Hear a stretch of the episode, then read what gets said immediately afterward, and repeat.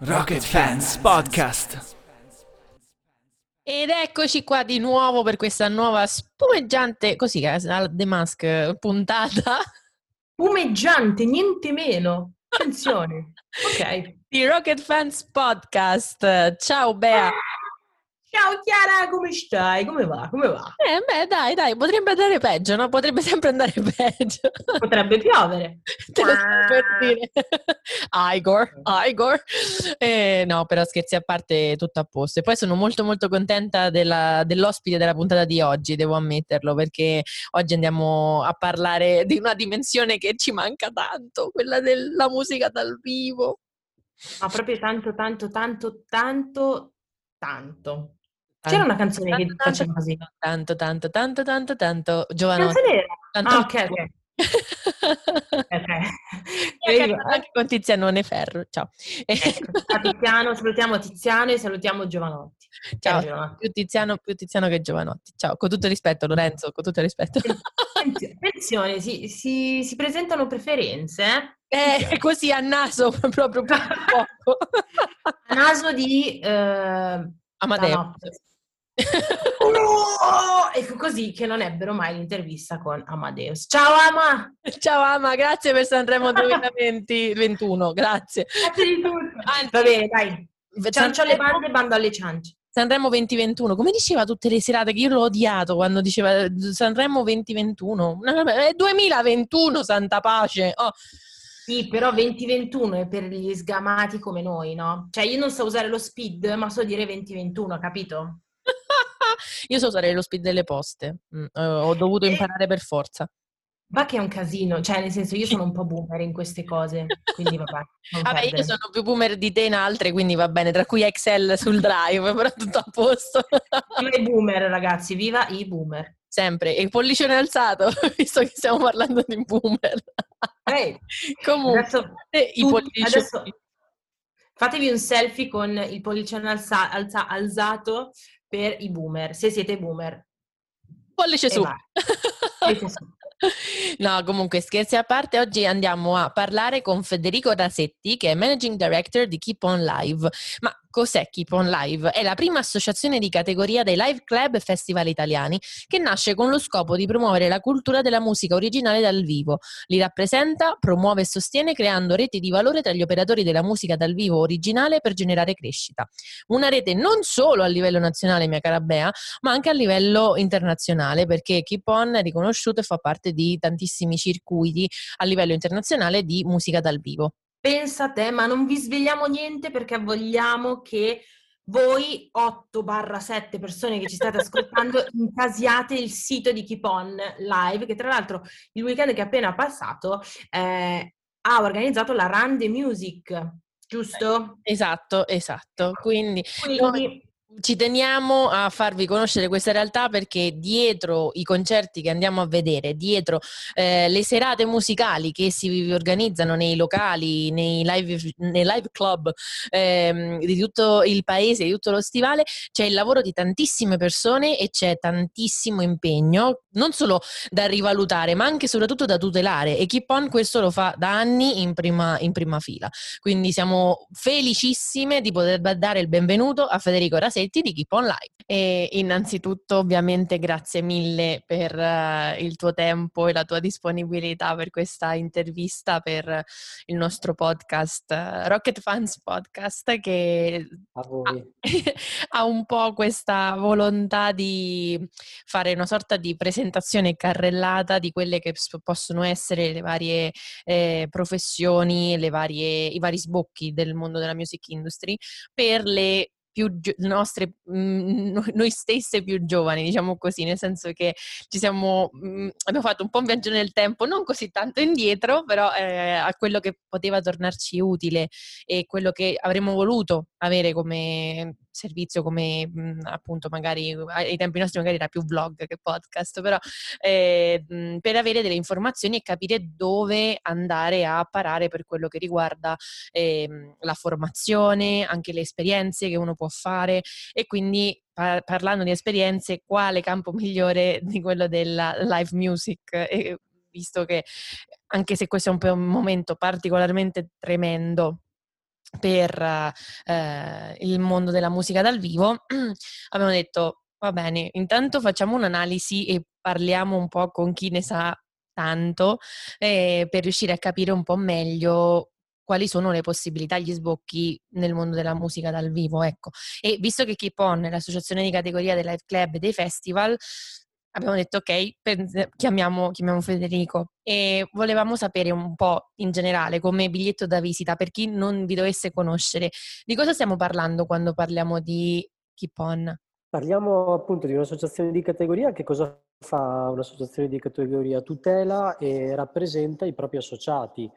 Nella nostra fattispecie eh, i live club, quindi quelle sale concerto sia private ma anche anche circoli, quindi anche no profit, che, fanno, eh, che programmano musica dal vivo, prevalentemente musica dal vivo originale, o che comunque hanno appunto la musica dal vivo come loro eh, identità proprio, di, di, questa forte identità anche nei, nei, propri territori. Perché dico così? Perché ci sono alcune sale che non sono propriamente magari dei live club, ma magari è l'unico spazio nel loro territorio che programma musica dal vivo originale e quindi anche questi tipi di realtà Mhmm, cercano comunque o cerchiamo comunque di, eh, di rappresentare. Che cosa vuol dire di rappresentare? Che portiamo avanti e cerchiamo di tutelare i loro interessi nei confronti delle istituzioni, sia locali che nazionali che europee, ma anche di aiutarle in, in, in modi diversi, soprattutto perché nel nostro paese non sono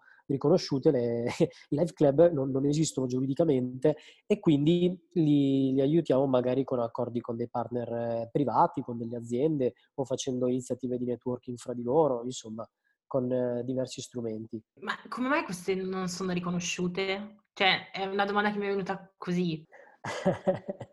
eh, perché non sono riconosciute? Perché sono riconosciute, eh, in realtà c'è un codice, concerto, un codice ateco per sala concerto ma un live club è una cosa un po' diversa. Sono anche quei locali che fanno, e c'è una normativa sul pubblico spettacolo, ma che è molto vecchia e non rispecchia quelli che oggi sono le necessità di, di questi luoghi. E cioè, tu pensa a un teatro, pensa a un cinema, hanno, qualcuno di loro rientra nel FUS, che è Fondo Unico Spettacolo, che è quindi uno strumento attraverso il quale le istituzioni lo, lo finanziano queste realtà, mentre per i cinema ci sono altre, altri aiuti, come ad esempio il cinema del mentre eh, i live club non sono in alcun modo riconosciuti molto spesso perché eh, scontano il peccato originale di vendere bevande e fare food and beverage, ma perché lo fanno? Per sostenere lo spettacolo eh, di musica dal vivo, perché tu pensa a tutti i, i, concerti gratuiti a cui magari andate molto spesso anche voi, eh, in qualche modo devono sostenersi. Quindi ecco, quello della musica è un prodotto molto particolare che ha anche delle, della musica dal vivo, ha delle problematiche anche di sicurezza, di, di impatto anche di persone, quindi che, che, circuitano nei luoghi e quindi non averle, eh, non averle normate nel modo giusto crea diversi, diverse difficoltà ecco, alle, alle, strutture, alle realtà che vogliono oggi aprire un locale come, come Live Club. Hanno veramente dei costi molto alti, delle criticità molto diverse rispetto a un normale pub e quindi la loro sostenibilità poi alla fine è messa a dura prova. Perfetto, anche perché appunto l'equilibrio è molto instabile, già, già era instabile prima uh, mh, per quello che riguarda anche il riconoscimento e la, la, il fatto di essere ritenuti come interlocutori, ecco, uh, per quello che riguarda sia le istituzioni sia organizzazioni varie ed eventuali a livello nazionale e internazionale. Immagino adesso con, con il Covid ovviamente non, non penso che sia, sia migliorata la cosa, anzi. E infatti immaginiamo un mondo in cui il Covid non, non, c'è. Per un momento facciamo un attimo questo esercizio di immaginazione. Qual è il percorso che secondo te mh, ti senti di consigliare, insomma, per chi vor- vorrebbe iniziare a lavorare nel settore della musica dal vivo, dei live club o dei festival, insomma, comunque dal, dal tuo punto di vista che, insomma, ne conosci tanti, ne hai vissuti tanti e lavori con tantissimi, quindi sì, dal, dal tuo punto di vista... Guarda, pot- allora, lavorare proprio direttamente in un live club o in un festival è una cosa abbastanza particolare, nel senso che sono strutture che danno da lavoro a diverse professionalità, ma molto spesso sono professionalità che hanno già altri lavori oppure sono un barista, ma quindi devi fare il barista e poi vai a lavorare nel live club, non è una formazione particolare. La figura davvero tipica di un live club può essere quella proprio del, del gestore del live club o del direttore artistico. Per fare quello, però, prima di arrivarci ad avere un proprio club e avere la direzione artistica o la direzione, chiaramente, insomma, ne, ne passa tanto. Oddio, la direzione artistica magari da locali piccoli uno può anche partirci, eh, che ne so, un locale di provincia, un appassionato di musica che magari ha organizzato qualche concerto in uno spazio pubblico, due o tre ventini con la propria associazione, è chiaro che poi puoi prendere la direzione artistica di un locale. Però ecco, un, sono, sono, vari passaggi. Idem per i festival. Nei festival in realtà eh, sono una fucina molto importante. Mi, mi viene in mente, eh, ad esempio, tutto il lavoro che che, che, che, si, che, fanno i volontari nei festival anche più grossi, dove magari inizi. Eh, questo in realtà anche nei club puoi stare dietro al, al backstage, al catering eh, o al merge del festival o appunto anche solo spilare le birre o fare il volontario per mettere giù le sedute, qualsiasi cosa. Eh, però ecco, soprattutto nei festival in realtà sono veramente delle fucine e, e un buon inizio per voler iniziare a lavorare nel mondo della musica. In entrambi i casi, festival locali e, mh, mhmm, da dire, oppure scusami, altra parentesi, un tecnico luci, un tecnico del suono, e iniziare a collaborare anche lì con qualche, tech, con qualche festival o con qualche locale, è, un ottimo, è sicuramente un ottimo modo. Una cosa però, ecco, a prescindere da questo, ma eh, un consiglio che io do spesso per approcciarsi in generale al mondo della musica, è quello di prendere molto in considerazione eh, l'autoimprenditoria cioè iniziare da sé, perché è un mondo dove difficilmente qualcuno ti dà uno stipendio, le organizzazioni grosse sono molto poche, molto spesso le più grosse, le multinazionali, non vanno neanche a cercare profili di appassionati di musica perché ragionano in un'ottica molto commerciale, quindi prendono a volte sì, laureati o stagisti da università molto standard. E, ehm, e quindi un suggerimento che do è davvero quello di iniziare a fare da sé qualsiasi cosa, iniziare a fare l'agente di booking per i propri, eh, per dei gruppi della propria città e quindi iniziare a trovarsi eh, i contatti dei locali e chiamarli, eh, mandargli il press kit, eh, oppure gestire i social di qualche band o ancora l'ufficio stampa di qualche band iniziando a farsi un po' di contatti fra i giornalisti.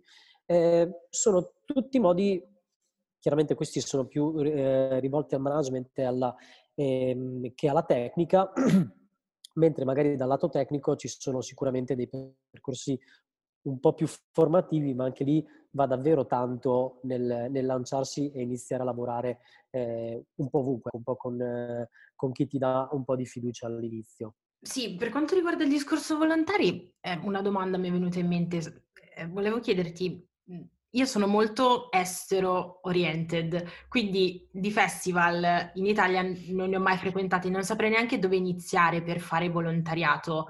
Ma queste opportunità ci sono anche in Italia o sono solo all'estero? Perché io le ho viste solo all'estero e quindi volevo capire se per fare il volontario in qualche festival dovessi andare fuori oppure c'è anche in Italia, solo che sono, fammi dire, nascoste. No, non nascoste. Allora, no, no, ci sono, ci sono anche in Italia e diciamo che il tessuto italiano dei festival è abbastanza sui generis. Ci sono tanti festival piccoli, mentre all'estero sono più grandi, sono meno e più grandi, o meglio, secondo me sono solo più grandi perché ce n'è, ce n'è, ce n'è tantissimi all'estero. Da noi sono un po' più piccolini, quindi hanno anche meno volontari e anche il servizio volontario è meno strutturato, cioè eh, all'estero i volontari sono a volte anche ricompensati banalmente con dei buoni pasto eh, oppure gli si danno le. Insomma, eh, ci sono i bandi per fare il volontariato, insomma, ce ne sono sono un po' più strutturati, quindi per quello sono, eh, un, sembrano un po' più accessibili. In Italia una cosa del genere in realtà accade più per i festival culturali che musicali. Eh, io stesso faccio proprio questo lavoro, cioè di gestione del, degli staff dei festival, però lo faccio per il Festival Internazionale e per il Festival di Rovigo Racconta, che infatti sono due festival culturali. E in uno abbiamo circa 120 volontari, nell'altro sono circa 60-70, quindi anche numeri piuttosto grossi, mentre i festival musicali mi viene in mente l'OM che ha Uh, un programma volontari bello strutturato ed effettivamente è un festival che insomma ambiva ad avere delle, un, un modello sicuramente europeo se non internazionale come tipo di festival, ecco. però anche quelli più piccoli ce li hanno. Ehm, differenze, un italiano che se, se lo prendi come startup di carriera musicale, sappi che fare il volontario in un festival ti tende a radicarti anche molto con quel territorio, quindi a stringere relazioni con quel territorio lì. È chiaro che poi uno può girare, magari fa il volontario nel backstage, quindi conosci i tour manager e che quelli girano tutti, tutta Italia e tutta Europa.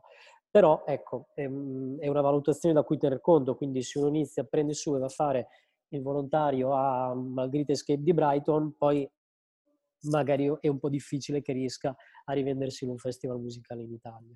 Rimanendo sempre su un, po' questo dualismo tra Italia ed estero, per quello che riguarda eh, anche delle attività o dei lavori slash lavoretti che possono essere mh, mm, orbitanti attorno alla musica dal vivo, negli Stati Uniti c'è... Mh, mm, cioè spesso si sente parlare di fan che sono assunti per vendere il merchandise dell'artista o per gestire meet and greet.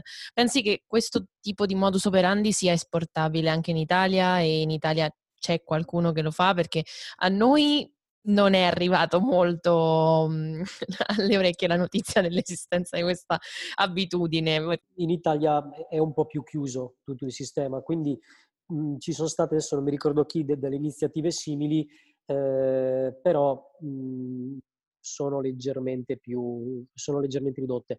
Inoltre all'estero i lavori eh, sulla musica sono anche lì più riconosciuti, più retribuiti eh, e quindi c'è molto e, e, l'impatto della musica sul mondo del lavoro è molto più ampio rispetto che in Italia, quindi anche c'è, c'è molta più offerta di lavoro e quindi ci si può permettere anche di dar lavoro a un fan che fa il il merchandiser, eccetera, eccetera. Che ripeto, anche qua succede soprattutto all'inizio, quando parti, di solito magari è, è, l'amico della band che lo fa e poi magari te lo porti appresso se la band diventa famosa.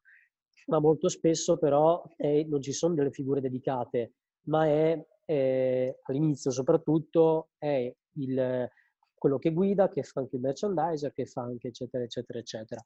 Quindi, insomma, è una è un po' minore per questo qui, qui in Italia.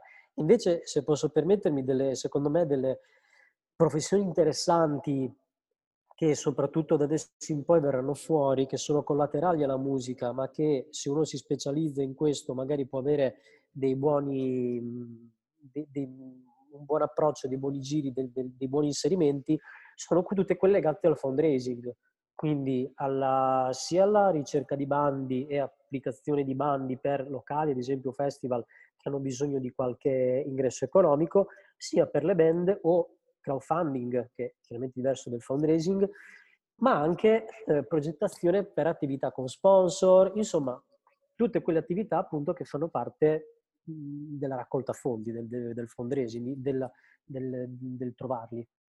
Sì, assolutamente, anche perché eh, mi sembra di capire che sia la cosa che manca al momento, i fondi, considerato che non ci sono concerti, non c'è nulla, è, è un po' difficile. E, ehm, invece, tornando ai fan, ti volevo fare una domanda un po' più personale. Tu sei fan di qualche artista in particolare? Come ti sei avvicinato a questo mondo? Cioè, tu un giorno ti sei svegliato e hai detto, io voglio fare questo. Allora, mi ci sono avvicinato in due modi. Uno, vabbè, chiaramente per passione, a me piace molto il Brit Rock, eh, quando ero giovane sono cresciuto con gli Oasis sostanzialmente come, come, come musica e quindi rimangono anche adesso il mio, il mio, cuore, il mio cuore lì. E, come italiani che poi tra l'altro prendono molto da quel filone lì, va bene, dico uno, i Tre Allegri Ragazzi Morti, probabilmente sono il mio gruppo italiano preferito, ma ce ne sono, vabbè, veramente tanti. E, ehm, e nasce appunto un po' da, dalla spinta, ero, però più, su, più, sul suonare, volevo quasi fare qualcosa, no? per, non per emulare, ma per, eh, per sentirmi più vicino a queste band e quindi avevo iniziato a suonare la chitarra e per, quindi passione per la musica, un po' meno passione per la geologia, che era l'università che frequentavo, però si doveva pagare e quindi avevo iniziato a lavorare in un negozio di strumenti musicali. da lì, eh, dopo, vabbè, io negli studi non ho mai brillato e quindi la via del lavoro ha preso più, più, più foga, però mi sono trovato nelle situazioni che, che eh, di molti, appunto, un po' forse che, che, dicevate anche voi, mi sono ritrovato anche ad una certa età che dicevo, cavolo, io non sono assolutamente nulla, non ho la laurea, ho un, ho un, ho un, ho un diploma da geometra che non, non, non voglio assolutamente sfruttare, no? non mi interessa, che faccio? E niente, mi sono fatto un foglio Excel mentale, ho detto, beh... Eh, mi sto avvicinando alla musica, avuto, avevo avuto un'esperienza da, da, da, project manager junior in un'azienda di, di, information technology che in realtà faceva social network quando erano ancora al, all'albore del, del, della loro nascita e quindi ho unito un po' comunicazione, project management, ho iniziato a fare un corso eh, musicale eh, a Roma e uscito da questo corso dove ho conosciuto Piotta che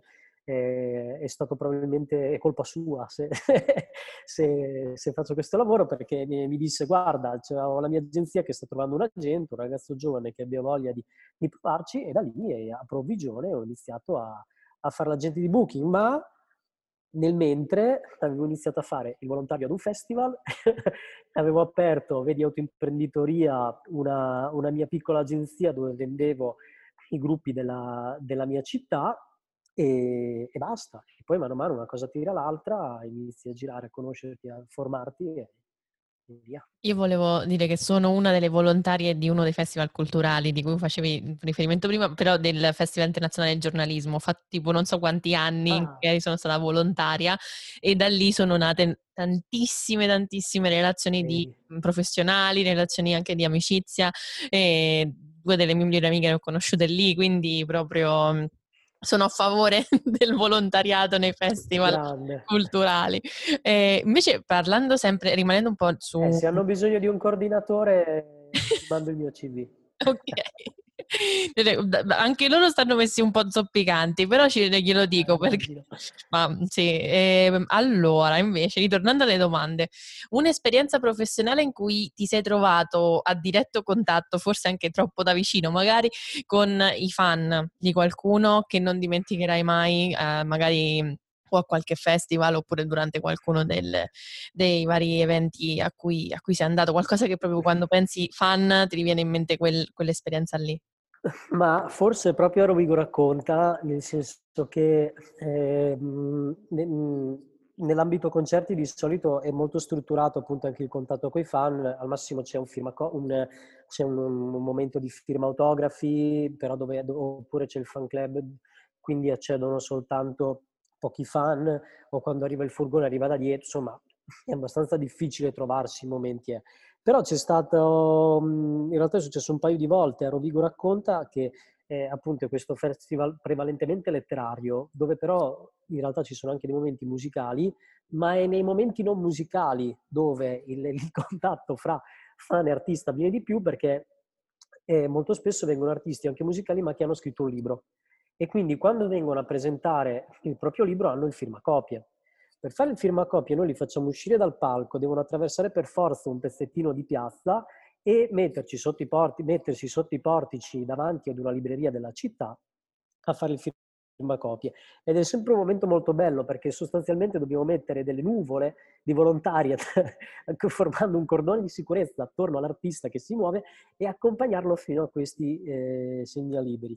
Pe- solo che poi quando ci si ferma lì non è che ci sono le transenne perché non puoi transennare, perché è spazio pubblico, cioè, o meglio, lo spazio pubblico si può transennare, ma lì è una situazione, insomma, un, un, po', un po', promiscua, c'è l'ingresso della libreria, bisogna farlo così e, e vogliono fare così anche molto aperto, e, e, lì c'è l'assalto, nel senso che noi dobbiamo comunque tenere i volontari a quasi cordone davanti agli artisti, però poi c'è la gente che gli passa sotto le gambe, quelle, quello che gli mette quasi la... la, la... Se una volta uno aveva preso il bastone della nonna, aveva appoggiato una roba da far firmare, lo... quindi le, le, le, robe assurde. Ed era per Muccino, quindi non un musicista, ed era successo anche per... Eh, per Guccini, ma Guccini erano più composti, avevano rispetto del, anche de, de, dell'età eh, per fortuna, e, eh, e, un altro che non mi ricordo. per Guccini non era il bastone della nonna, era il bastone che avevano usato loro per venire là. Forse sì, tanto questa lui non lo sa. Allora, io vorrei farti la domanda, che è la domanda definitiva, e la risposta non è 42, però vabbè. Ehm, una citazione Grande, che mi sono capita da sola, andiamo avanti. Guida galattica per autostoppisti, ma con chi credi di parlare? Ragazzi, leggetelo, il libro è bellissimo. E allora, la domanda è, quando sarà possibile tornare sotto palco? Quando sarà Adesso sostenibile, qua... quando sarà possibile eh, avere un protocollo sostenibile per la ripartenza degli spazi. Ok, ok, ok. Ci sta, ci, mi piace come risposta. Ma scusa Chiara, faccio un'altra domanda proprio così bruciapelo. Ma invece adesso abbiamo visto um, l'esperienza dell'ultimo um, concerto. Pensi che possa essere un qualcosa di sostenibile, tra virgolette, a lungo termine, questo tipo di operazione? Beh, in caso no. dovessimo ascoltare. Ok. Nel senso che questa è una campagna per... Eh, è una campagna innanzitutto, non è un esercizio di stile non, eh, e non è un'alternativa ai concerti, ma è una campagna che ha degli scopi eh, molto molto pratici e, e, sostanzialmente che si pongono su tre eh, livelli. Il primo è quello di ristori dedicati ai club soprattutto, ma anche ai festival eh, verticali e ben studiati, perché per carità, per fare del bene, eh, però mh, sono stati dati degli aiuti un po' a pioggia che in realtà hanno lasciato fuori eh, realtà di cui, che avevano bisogno di ristori adeguati e invece hanno ristorato realtà che invece non dovevano assolutamente averne bisogno. Eh, serve a mettere appunto, eh, si è parlato tanto eh, e giustamente delle, dei professionisti dello spettacolo, delle persone, dei loro diritti e delle loro tutele ma si è parlato molto poco dei contenitori dove queste persone poi lavorano, perché se si continua così e, e, e non avremo più contenitori, poi non riusciremo neanche a, ad avere le, le professioni. E noi non vogliamo che i professionisti, perché anch'io sono un professionista, quindi guarda, mi metto in prima persona, io non voglio essere ristorato e tutelato tutta la vita, cioè non voglio essere ristorato e con dei sistemi di sussistenza tutta la vita, io voglio lavorare. E quindi mm, non voglio appunto un sussidio uh, perenne. E, e, quindi serve a questo, a far sì che si riconoscano questi spazi al pari di cinema eh, e teatri. Um, te- la terza linea di, di, di, richieste invece è quella sulla riforma del pubblico spettacolo, quindi mh, proposte che vanno dalla, dall'aumento della capienza di questi posti a due persone al metro quadro come avviene in tutta Europa, eh, così come la, la, l'abolizione de, dell'ISI, che è un'imposta sull'intrattenimento ormai veramente vetusta, eh, ma anche l'equiparazione delle capienze, insomma, l'equiparazione dell'IVA al 10% per, sui biglietti, insomma, appunto, determinati punti più, sulla, più di riforma. Quindi, se questa campagna avrà successo o almeno in parte, si esaurirà quando eh, queste cose verranno, verranno accolte. Grazie mille per, per tutte le, le, tue risposte, per il tuo tempo e anche le spiegazioni e i consigli che hai dato non solo a noi ma anche agli ascoltatori che come sempre diciamo saranno tipo 4-5 con le, le, rispettive mamme, però scherzi a parte eh, pensiamo che sia fondamentale cercare di fare un po' di chiarezza in un mondo, in un'industria che è un po' trattata così, come se fosse un'industria sui generis, sui generis quando invece è un'industria con, le, con, la lettera maiuscola e mhmm, che crea tantissima passione e, e riesce anche a incalanarla in, maniera de- decente. Quindi eh, grazie mille ancora e speriamo poi di, di, risentirci presto. Speriamo quando saremo di nuovo tutti sotto palco. Eh sì, grazie ragazzi. Grazie. Ciao. Grazie a te. ciao. ciao. ciao. Ed eccoci di nuovo, finita l'intervista. Beh, io non so te, ma ho una voglia di tornare sotto palco. Madonna, dopo averne parlato. No, io no. No, non è vero. Sai cosa? Non mi, non mi, manca l'odore di sudore delle altre persone, perché il mio comunque lo sperimento quotidianamente.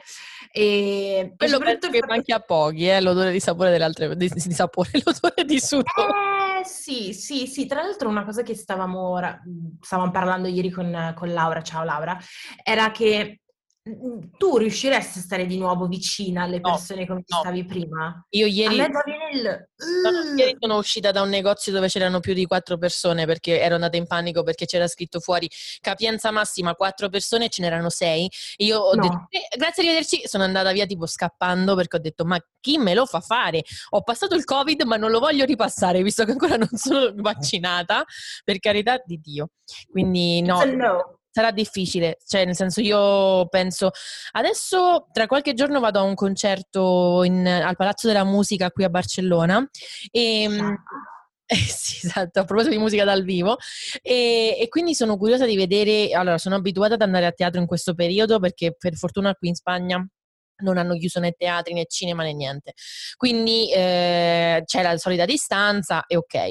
A me la cosa che ha particolarmente scioccato è stato che ho provato ad acquistare dei biglietti per questo concerto nello specifico e um, siamo due, io e la cugina di Raul che andiamo perché io accompagno gli adolescenti ai concerti e eh, questo è un bel full circle. Eh. Ciao cugina di Raul. Esatto, ciao.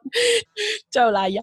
Eh, però scherzi a parte, eh, appunto siamo tornati al full circle che, che amarezza. Eh. Vabbè, però avevo iniziato già con i Lost perché avevo accompagnato mia, mia, mia cugina di secondo grado fan impazzita dei Lost che quando ha visto che mi salutavano, mi baciavano, mi abbracciavano perché mi conoscevano è tipo diventata di mille colori. Comunque, tornando al mio sentirmi vecchia adesso, quasi cioè, trentenne e mezzo, praticamente vado a comprare de- questi biglietti, quindi dico due, e invece me ne faceva comprare in automatico 4 perché automaticamente dovevo comprare tutta la zona praticamente. Ah certo. E certo. quindi, beh, ma anche no, cioè nel senso questo non ha senso, io voglio quel biglietto, ok, finché mi dici ok, il palchetto è da 4 persone, quindi se vuoi stare in quel palchetto costa di più, perfetto. Ma semplicemente per la zona, perché non volevo stare laterale, volevo stare mm. più centrale nella fila, ma nella stessa fila sì. praticamente. Sì. Niente, dovevo comprarne quattro dovevo, e invece alla fine ho detto vabbè compro laterale che ne compro due che devo fare quindi ho detto eh, ok vedremo quello che, quello che succederà però non, non, riuscirò facilmente a tornare ai festival in modalità scansati che devo arrivare sotto palco no solo per Dean Lewis ciao Dean Lewis se ci stai ascoltando ciao, ciao. Eh, ma domanda stupida ma um, questi quattro biglietti cioè il prezzo aumentava chiaramente esatto, esatto.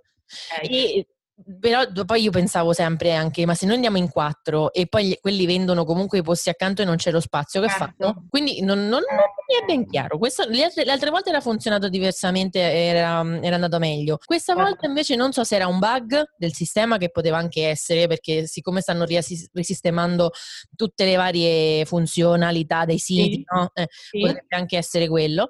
Oppure se invece lo facevano apposta e mh, mm, avrei delle domande in merito, però. Dov'è la sezione FAQ, nel senso di FAQ proprio? Esatto.